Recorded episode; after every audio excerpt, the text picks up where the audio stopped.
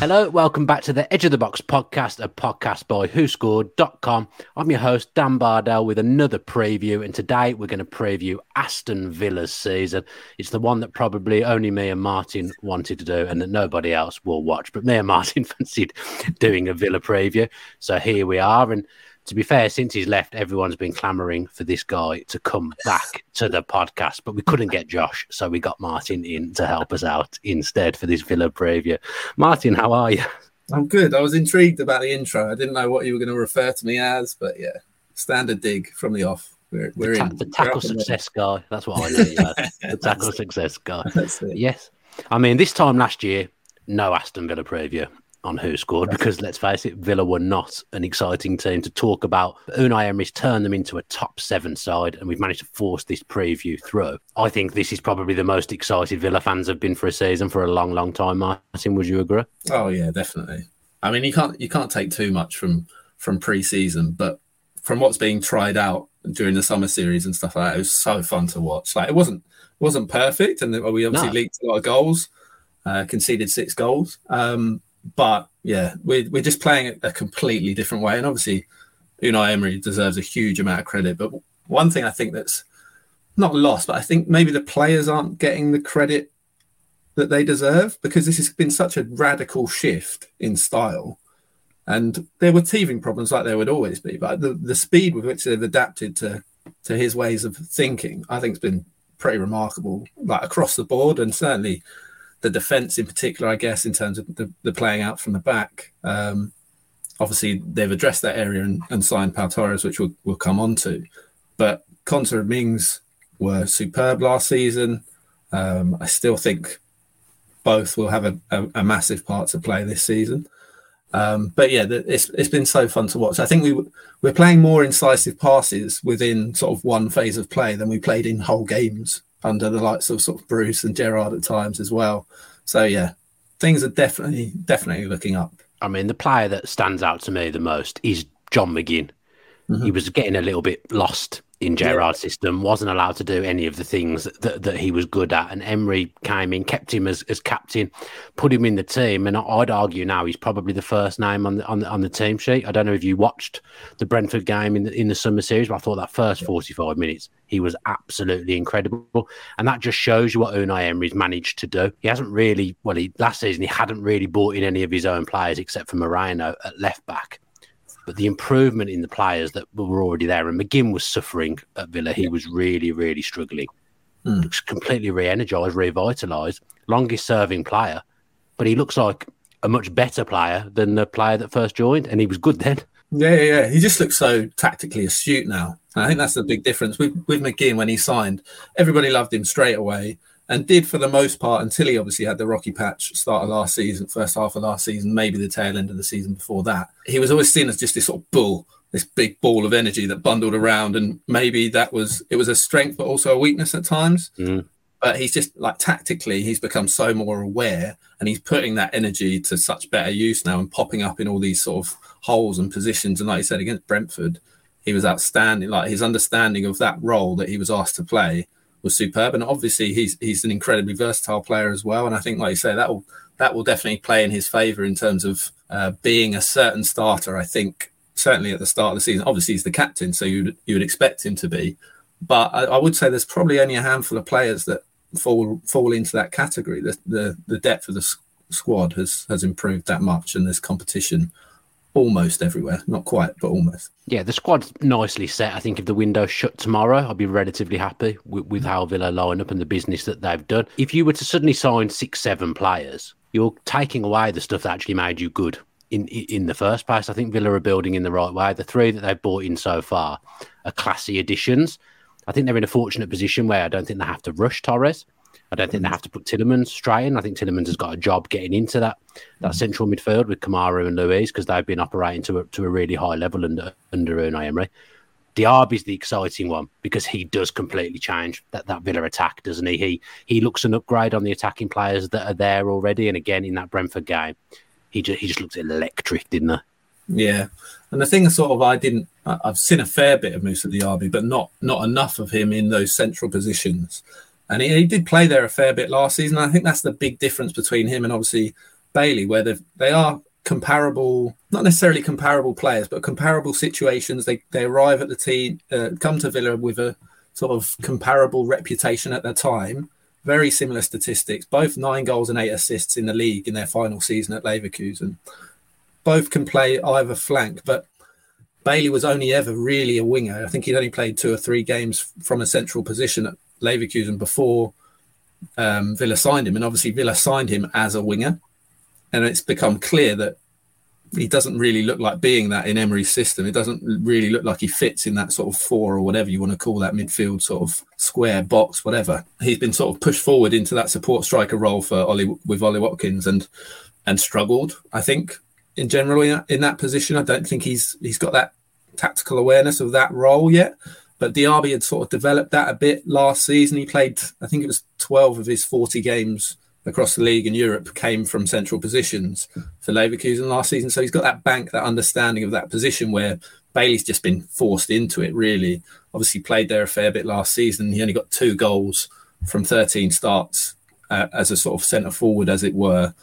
Um, whereas um, Diaby got five goals and three assists from central positions last season. So there was always already that sort of knowledge there that he could play that role. And I think obviously it's early days and he's only had a sub appearance and a start, but it looks very much like the case that he will be that support striker. And while he could be used on either flank, he's definitely been signed for that role with that role in mind. And that's what makes him that sort of upgrade on, on Bailey, I think. And I, I have some sympathy for Bailey because like I said, he wasn't really he wasn't signed by Emery. He wasn't certainly wasn't signed for this system, and he was signed into a bit of a mess post Grealish yeah. era where Villa had no identity whatsoever, and it was that sort of hodgepodge of we've signed three players to come up to, to create Jack Grealish's output. Remember how proud Christian Purslow looked in that it video? Was just, it was just nonsense. A lot of it was rushed. Obviously, Ings was a came as a complete surprise, and it's just opportunistic at the time. Whereas the signings we're making now are very, very well thought through. I think and that hasn't really been the case even even up until sort of obviously last year with Coutinho. Digne obviously been expensive, and maybe Digne's a bit harsh, but obviously he's not the he won't be the first choice left back when Alex Moreno's fit. So on the money that he's on, you'd have to see that as a bit of a failure. Um, but the signings we're making now uh, are, are, are, clearly well well thought through, and you'd expect nothing less. Obviously, with Monchi coming in, the reputation that he has. You're right. I think if we if we started the season now, I wouldn't be too disappointed. I think if if opportunities arise in certain positions, then might do a bit more business, but certainly not for the sake of it, like some of the some of the signings seem to have been in the past. I still think you might see one or two more t- towards mm-hmm. the to the end of the window. Another attacking player wouldn't surprise me, and still, even after what Emery said the other day, another goalkeeper as a backup wouldn't surprise me either. I think the thing with the signings that Villa have made as well, and this is this is actually vital going into Villa's campaign because they're going to be playing in Europe for the first time in a long time all three of the players they've brought in, they're all used to playing midweek European football. Tielemans, Diaby, and Pau Torres are quite well versed in Thursday, Sunday as, as well, mm. I, I, believe. So that will help Villa because it, it is a side that hasn't really got many players that have played in Europe other than really Emi Martinez that, that I can think of. Lucas Digne, the PSG, I'm assuming played in played in Europe. But you, do you know what I mean? There's not a lot of European experience within that squad. Definitely, and we need to and we need to share out the minutes. And I think you're right to highlight those sort of attacking positions in particular been a lot of pressure on Ollie Watkins over the last four years. Obviously, Cameron Archer and probably uh, Jhon Duran look like they're going to stay uh, this season and not go out on loan. Certainly, Archer, I'd, I'd expect to stay and, and compete or push Watkins. I don't think he'll he'll come close initially. Yeah, taking some of that pressure off Watkins. I think since his last season at Brentford, like including his last season at Brentford, he's missed five league games in four seasons. Very durable. So he's, played, he's played a hell of a lot of football and he will need to be managed because he's a he's a pivotal player for for Villa. I know he sort of maybe not divides opinion, but he comes under criticism quite often in spells, in, in fits and starts, which I think is is really harsh. Could he be a better finisher at times? Yes, but so could ninety five percent of strikers, and Villa aren't going to get that top five percent. So. So, Haaland misses chances. I've seen Haaland miss easy chances this season. Yeah, yes, he, exactly. yes, he scored hundred goals, but he still misses chances. Exactly, exactly. And and what Watkins does for the team, and again, his understanding of the role that Emery wants him to play, and the way that he's dovetailed with Diaby. Obviously, we've seen very little of it, but the, the, early signs are really encouraging, where they're both capable of dropping into pockets and linking up with with the likes of McGinn and and players like on rushing down the flanks. It's it's looking really really positive. But yeah, rotating the squad with Europe in mind is going to be is going to be crucial. And I think if there's another area, obviously you'd, you'd think we're probably like it is probably right back. Obviously we've got players centre backs that can play right back, and that could suit the way that Emery wants to play. Uh, obviously that's going to be one of the sort of most interesting tactical. I think you'll see a lot of that. Yeah, really, especially in Europe, I think you'll see a lot of that. Yeah, yeah. So obviously you've got Konsa, even Chambers in sort of domestic yeah. cup competitions can do it. Uh, so they've got the backup there. But if Matty Cash gets injured, and that's perfectly possible, he's been injured a fair bit in in in a, certainly last season. And if you've got if potentially you've got Moreno out as well, then you don't have any fullbacks who are capable of bombing on, and that's pivotal for Emery on on one side or the other. Basically, obviously we saw Cash do yeah. it against Brentford, and it was interesting to see that Torres picked up the role on the left, where I think a lot of people might have expected that to be Mings, having actually played as a left back in the past, but also the fact that maybe traditionally you expect your sort of best distributor of the ball to play out from the middle. I think the key there is those angles that Torres passes through those lines, having the angles to do that is why he played in that position. But obviously, that was because Moreno was out. So Moreno is a key player when fit. So, like you said, if when he is fit, it is very possible that we'll see plenty of Konsa and to a lesser extent Chambers filling in on that right hand side. Still got Diego Carlos to come in as as well, haven't yeah. they? Centre back Villa very well stocked at centre back, good quality in the in the centre back areas. But I think to start the season at least, it will be Mings and Konsa at centre back because they did nothing wrong in the back end of the season. They were a really good partnership and lots of clean sheets. Keep so many clean sheets at home uh, as well. I think was six or seven in a row at home at one point. So mm-hmm. those two will, will start the season. I think that's good because they don't need to put Pau Torres in straight away. I'll have time to integrate. Villa have got a tough first game as well away at Newcastle. So I'd expect it to be Konsa and, and Mings. You've, you've touched on Moreno not being there. I think he was a transformative signing for Villa in January at the start of the season, not having him or Ramsey down that left hand side, mm. Emery's going to have to come up with a solution. And one of the solutions in pre season has been Philogene on the left mm-hmm. wing. He started every pre-season game in, in America. In fact, did he start every pre-season game? Did he start the Warsaw game as well? I can't remember. I think he did. So he started every pre-season game, Philogene. Perhaps expected him to go on low, but he's probably given himself a chance of being in that first 11 on day one, hasn't he? Yeah, potentially. Yeah, I think obviously it would probably be between maybe him and, and Bailey if if they did want to play a sort of a pacier pacier winger. But I think you definitely put Philogene above Bailey at the moment, based on obviously the minutes that he's had in pre-season, the familiarity that he's he's built with the rest of the team now, um, and obviously he's had he's had a couple of decent loan spells in the championship at clubs that probably weren't the best sort of tactical fit for him to sort of come into to an Unai Emery side. But the one thing that he showed, while he's he's really exciting and he's got a lot of confidence and he'll run at players and he'll commit players, he's very very hard working off the ball. Like his defensive stats, even in the championship last season, were very very good. Um, so yeah, he's definitely played himself into contention. I don't think he'll be a, a regular starter during the season. But like you said, this this start of the season where we, we don't have Ramsey, obviously Buendia could play off the left, and I think that's yeah. a that's a real possibility. And he's done very well in pre-season as well, and I think he could have a really important season.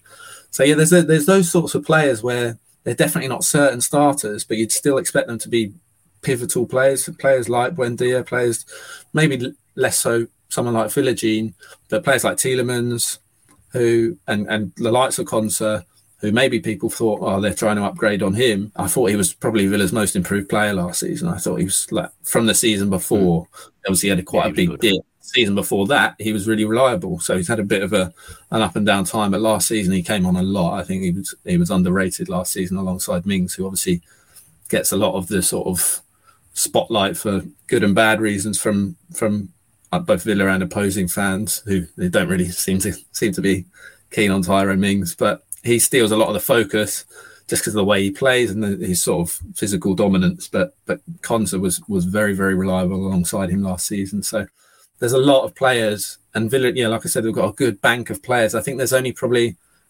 five six who you'd think they're going to start pretty much week in week out. Obviously Martinez, yeah, Moreno when he's fit. Like I said, I think McGinn is one. Uh, Watkins probably the RB, and I think the other one's probably Luiz over Kamara. I think Kamara think? will obviously Yeah, I think he's the key. I think he's the star man personally, Douglas Louise, Luiz. Now, I think, yeah, I think obviously last season he was play, players and supporters player of the season, but I think he's developed into a properly elite level footballer now. Like his his his understanding of the game off the ball, but the way he's progressing play in this Emery system is is outstanding. Uh, and he works so well with um, Kamara. But I thought it was interesting in, in pre-season that, and obviously he's managing minutes, so you can't read too much into it. But he didn't take off Luiz for for Tielemans. He took off Kamara for Tielemans. You'd say Tielemans is a pretty good fit for Luiz as a replacement or a stand-in because yeah. he can progress the ball. And you'd say those are the two comparable players. But I think Douglas Luiz has become undroppable at the moment.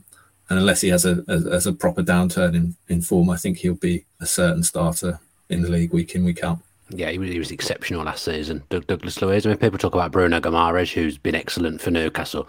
I don't think there's much difference bet- between those two players. And I actually, I don't think there's much difference between Newcastle and Villa in terms of quality in terms of manager. Newcastle obviously got top four last season, but Villa had Steven Gerrard for 13 games, so we essentially yeah. gave them a 13 game head start. I look at that Newcastle team, who I would expect to be challenging towards the top four again. I don't think Villa are far away from that in, term, in terms of quality, but I'm wary of saying Villa are going to be challenging for the Champions League. But fifth place could get Champions League football this season. Yeah. I don't see any reason why Villa can't finish fifth.